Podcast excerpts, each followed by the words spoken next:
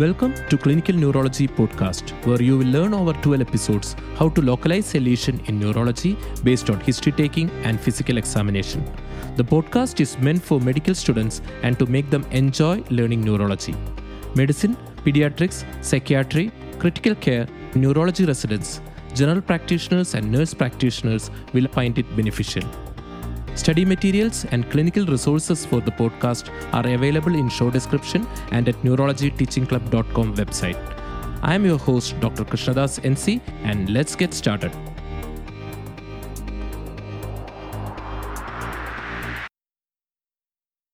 Today, we will learn how to approach a patient with lower motor neuron weakness.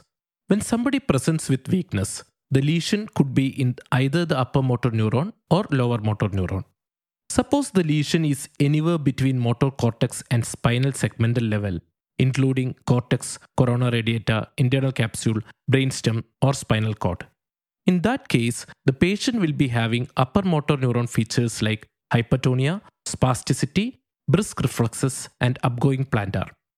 If the lesion is in lower motor neuron extending from the segmental anterior horn cell, root, plexus, peripheral nerves, neuromuscular junction, or muscle, there will be wasting, hypotonia, decreased reflexes, and fasciculations. We will focus on lower motor neuron weakness in this session. We will start with a case. A 60 year old male patient presented with sudden onset painless buckling of the right knee on getting up in the morning. There was pain and paresthesia in front of right thigh and leg along with it. He has had diabetes for 10 years with poorly controlled blood sugar. On examination, his higher functions and cranial nerves were normal. Motor system examination showed decreased tone on the right lower limb with grade 3 power of right knee extension and right hip flexion, adduction, and abduction. Left lower limb and upper limbs were normal. His right knee jerk was asymmetrically absent. Sensory system examination showed decreased sensation in front of right thigh and medial side of the right leg. The straight leg raising test was negative and there was no spinal tenderness. Now, let's analyze this case as we learned in episode 2 Approach to Weakness. When somebody presents with weakness, the first question is if it is a true weakness. A painful buckling may suggest an orthopedic problem like osteoarthritis knee, and the patient may not have a true weakness. A painless buckling usually indicates true weakness. This patient did not have any pain in the knee but only in the front of the thigh. The presence of paresthesia also suggests a neurological cause. Once we are sure it is a genuine weakness, the next question is if it is an upper motor neuron or lower motor neuron type of weakness. Buckling of knee suggests quadriceps weakness, which could either be due to a lower motor neuron or upper motor neuron problem. The patient had hypotonia of the right lower limb with an absent knee jerk and flexor plantar response suggesting a lower motor neuron type of weakness. The asymmetrical decrease in knee jerk is important in these patients, indicating the lower motor neuron type lesion. Upper motor neuron lesions usually have brisk or normal reflexes, except in the rare case of a spinal shock state. The site of lesion in lower motor neuron includes anterior horn cell, root, plexus, peripheral nerves, neuromuscular junction, or muscle. Once we are sure it is a lower motor neuron problem, the next question is whether it is a pure motor or motor sensory problem. Some components of lower motor neuron, namely anterior horn cell, muscle, and neuromuscular junction, are pure motor. The involvement of these anatomical structures will not produce any sensory symptoms.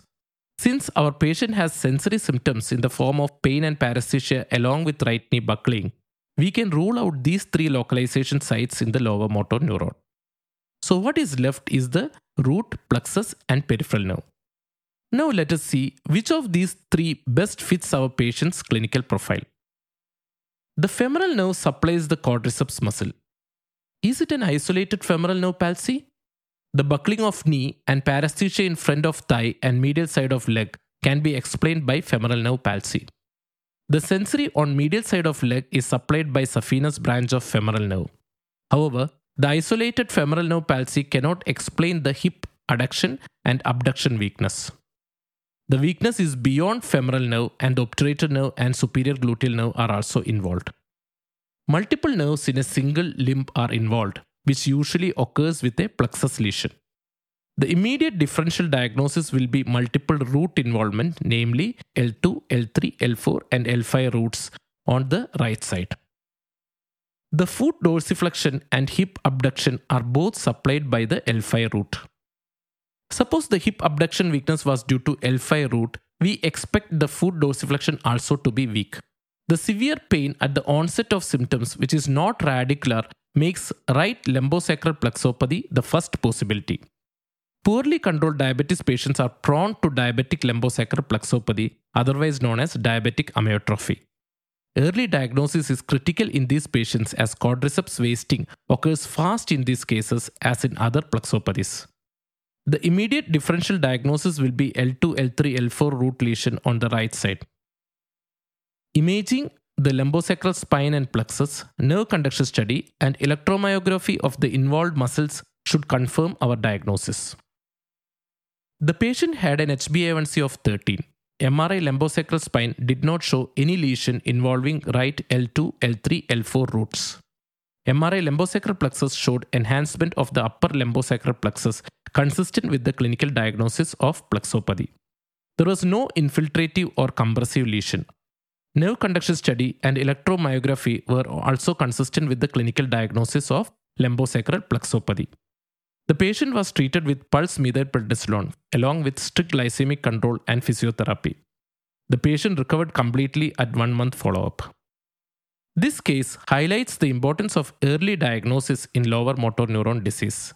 Any delay in diagnosis will result in early development of muscle atrophy and permanent disability. It again illustrates the ease with which we can come to a provisional diagnosis when we have a clinical approach. Now, let us see the clinical features of individual lower motor neuron components. First, we will see the pure motor components which include anterior horn cell, muscle and neuromuscular junction disorders. It's important to note that a motor sensory component can also present as pure motor syndrome if the sensory is not involved. For example, a disc compressing only to the ventral motor root can produce a pure motor syndrome, though the lesion is at root level, which usually causes a sensory motor syndrome. Similarly, lead palsy has a preference for peripheral motor nerves. It can also produce a pure motor syndrome, though the affection is in peripheral nerves, which usually makes a sensory motor syndrome. Muscle. First, we will see the clinical features of muscle disease. We will start with a case. A 60 year old female presented with difficulty in getting up from squatting of 4 months duration. For the last three months, she has been having buckling of both knees and difficulty raising the arm above the shoulder. There was no distal weakness or sensory symptoms. On examination, she had a waddling gait. There was grade 3 proximal upper limb and lower limb power with normal tone and reflexes. Her CPK was 10,000, electromyography showed a myopathic pattern, and muscle biopsy showed inflammatory myopathy, polymyositis. She was treated with immunosuppressants with symptomatic improvement. This case is a prototype myopathy, and the clinical features of myopathy include pure motor weakness, proximal and symmetrical weakness, no significant wasting or fasciculation. Reflexes are usually retained until the late stages. Extraocular muscle and bulbar muscle can be variably involved in different type of muscle disease and helps to differentiate between them. There is no fatigability or diurnal variation of symptoms, which are features of neuromuscular junction disorders. Exemptions to the usual clinical pattern can occur. It can be asymmetrical, as in facioscapulohumeral dystrophy or inclusion body myositis. It can be distal predominant, as in myotonic dystrophy or other distal myopathies. CPK elevated in most but not all cases. Remember that muscle disease produces a pure motor symmetrical proximal weakness without fatigability or diurnal variation. Neuromuscular junction disorders. Once again, we will start with a case to have a mental picture of the patient's symptoms. A 30 year old female presented with diplopia and drooping of eyelid of 3 months duration. The drooping was more towards evening. She had difficulty chewing and swallowing for the last 2 months. The symptoms were mild when she started eating and increased as she continued. For the previous month, she had a nasal twang of voice and difficulty in climbing stairs. On examination, she had bilateral ptosis with weakness of extraocular muscles, which was not in a nerve distribution. Pupils were normal. She had weakness of eye closure and neck extensors, causing her head to drop while sitting. Her tone and reflex were normal. There was grade 4 minus power in proximal upper and lower limb with demonstrable fatigability. Sensory examination was normal. ice pack test and neostigmine test were positive. Repetitive nerve stimulation at 3 Hz showed a decremental pattern suggestive of postsynaptic neuromuscular junction disorder. The acetylcholine receptor antibody was positive, confirming the clinical diagnosis of myasthenia gravis. The patient responded well to pyridostigmine and steroids, followed by immunosuppressants. Myasthenia gravis is the prototype neuromuscular junction disorder. The clinical features include pure motor syndrome, proximal and symmetrical weakness, early ptosis and extraocular muscle involvement, bulbar involvement, fatigability and diurnal variation are the most characteristic features. Reflex normal mostly except in LEMS, Lambert-Eaton myasthenic syndrome. Remember that neuromuscular junction disorders like myasthenia produce pure motor proximal symmetrical weakness with early extraocular muscle and bulbar involvement. Fatigability and diurnal variation are the characteristic finding that differentiate them from muscle disease. Horn disease. A 45 year old male patient presented with wasting and weakness of the right upper limb of 3 months duration. On examination, he had weakness and wasting of the deltoid, biceps, and small muscles of hand on the right side. There was mild weakness of the left upper limb and both lower limbs as well. The biceps reflex was exaggerated in the weak and wasted right side. The lower limb reflexes were brisk and the plantar was extensor bilaterally. The patient had extensive fasciculations all over the body, including the tongue. Sensory examination was normal. MRI brain and spine were normal. Nerve conduction study and electromyography were consistent with the clinical diagnosis of motor neuron disease, amyotrophic lateral sclerosis. Amyotrophic lateral sclerosis is the prototype anterior horn cell disease. The clinical features of motor neuron disease include pure motor syndrome, either upper motor neuron alone as in primary lateral sclerosis or lower motor neuron alone as in spinal muscular atrophy. Amyotrophic lateral sclerosis or ALS is the only motor neuron disease where both upper and lower motor neuron are involved. They are asymmetrical mostly. They have prominent wasting and fasciculations. It may be acute as in polio or chronic as in amyotrophic lateral sclerosis. Lower motor neuron and upper motor neuron findings in amyotrophic lateral sclerosis. Extraocular muscles not usually involved. No bowel and bladder involvement. Motor sensory syndromes. Now let us focus on the motor sensory syndromes of lower motor neuron. It includes peripheral nerve, plexus, and root involvement. Peripheral nerves. Peripheral nerves can present in three ways. These include 1. Mononeuropathy as in carpal tunnel syndrome, where motor and sensory impairment in the distribution of a single nerve. 2. Mononeuritis multiplex. Multiple peripheral nerves are involved at different locations, for example, right radial nerve and left common peroneal nerve. Motor and sensory impairment in the distribution of these nerves. Hansen's disease and vasculitis are the common causes for mononeuritis multiplex. 3. Peripheral neuropathy. Peripheral nerves are involved in a length dependent manner. Distal stocking and glove sensory loss. Symptoms start in the foot and slowly ascend to the knee. By the time it reaches knee, the symptoms appear in the hands in a length dependent manner. First motor symptoms are usually slipping of chappals with or without knowledge. The toe grip will be weak, dorsiflexion more weak than plantar flexion. Diabetic peripheral neuropathy is the classical example. Plexus. We already discussed a case of diabetic lumbosacral plexopathy in the beginning of this discussion. Let's revise the clinical features of plexopathy. Multiple peripheral nerves in a single limb affected, usually asymmetrical, and one limb alone is affected. Rarely bilateral amyotrophy can occur in diabetes. Severe pain at onset and early wasting are other characteristics of plexopathy. Examples include Parsonage Turner or idiopathic brachial plexitis and diabetic amyotrophy. Root The clinical features of root involvement include radicular pain, that is, pain in the distribution of dermatome, which increases on coughing and straining. There is weakness in the distribution of muscle supplied by the root. Sensory loss in a dermatome may not be appreciated when a single root alone is affected due to the overlap of adjacent dermatomes. Three types of involvement of roots can occur. One, single root as in disc prolapse. For example, C5 root involvement due to cervical disc prolapse compressing onto the exiting root. The patient will have decreased biceps and supinator jerk with radicular pain in the C5 dermatome. Weakness may be present in C5 innervated muscles. 2. Multiple roots as in cauda equina. Multiple roots are involved in the spinal canal below L1 vertebrae due to disc prolapse or tumor. Usually asymmetric as the roots are variably involved on either side. 3. Polyradiculopathy as in Guillain-Barré syndrome. Multiple roots and nerves are affected all over the body. The patient will have generalized areflexia with an ascending motor sensory syndrome. The weakness is proximal more than distal usually. Bilateral facial nerve involvement and absence of bowel and bladder involvement helps to differentiate from acute myelopathy in a spinal shock state. We have finished the clinical features of all components of lower motor neuron. Let's revise the steps to approach a case of weakness once again. Step 1 Is there a true weakness? Step 2 If yes, is it upper motor neuron or lower motor neuron? Step 3 If lower motor neuron, is it pure motor or motor sensory syndrome?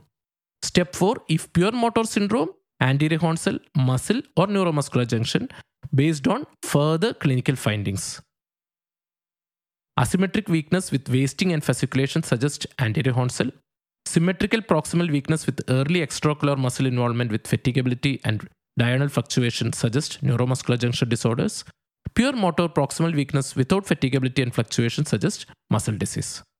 Step 5 If motor sensory syndrome, root, plexus, or peripheral nerves based on the distribution of motor weakness and sensory loss. We will solve one last case using these steps before wrapping up. A 28 year old male presented with paresthesia of both lower limbs of 4 days duration and weakness of lower limb followed by upper limb of 3 days duration. No bowel and bladder involvement. On examination, he had bifacial weakness. He had hypotonia with generalized areflexia. His plantar was flexor. He had grade 2 power in proximal upper and lower limb with grade 4 power distally and needed walking support. Joint position sense was impaired in both upper and lower limbs. There was no cerebellar signs. The autonomic nervous system, skull, spine were normal. Let's approach this case now. Step 1 Is there a true weakness? Yes, he does have a true weakness. Step 2 If yes, is it upper motor neuron or lower motor neuron? Since the patient has hypotonia with areflexia and no bowel and bladder involvement, this is more likely to be lower motor neuron. Step 3. If lower motor neuron, is it pure motor or motor sensory? It is a motor sensory syndrome, so the possibilities are root, plexus, and peripheral nerve. Plexus is unlikely as all four limbs are affected. What is left is the root and peripheral nerve.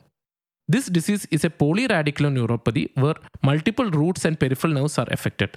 It is caused by an acute demyelinating disease called Guillain-Barré syndrome.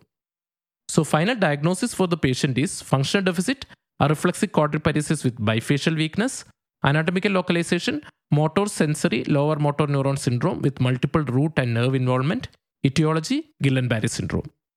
Nerve conduction studies showed an acute demyelinating polyneuropathy. Cerebrospinal fluid showed albuminocytological dissociation consistent with the clinical and electrophysiological diagnosis of acute inflammatory demyelinating polyneuropathy, which is a subtype of Guillain-Barré syndrome. The patient was treated with plasma exchange followed by physiotherapy with complete resolution of symptoms. That finishes today's discussion. Thank you all for the tremendous support from around the world for our podcast. Please go through the notes and images of this discussion at the neurologyteachingclub.com website. The link to the website is in show description. Please enroll for the newsletter at the website. Then the new episodes will reach directly to your mailbox along with other goodies. If you hear this on Apple device, please give a rating and leave a review. You can do this by touching on the three dots on top left corner of the screen and then click on Go to Show and scrolling down. I'm telling Apple specifically because that is the only platform that provides this feature currently. Your review will be a huge encouragement for us to continue working hard to bring this show to you. If you like the podcast, please share it with your friends and colleagues. If you have some comments and suggestions, let us know at the comment box on the website. We would love to hear from you.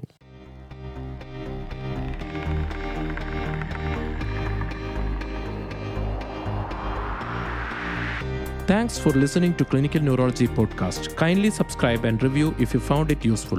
You can follow Neurology Teaching Club Instagram account for exclusive figures of this podcast and visit our website neurologyteachingclub.com for more resources. The podcast and online content are meant for medical education only and should not be used to guide clinical decision making and treatment. You can find more of this podcast on Apple Podcast, Spotify, Google Podcast, or wherever you get your ear candy. It's KD signing off, and until we meet next time, spread knowledge.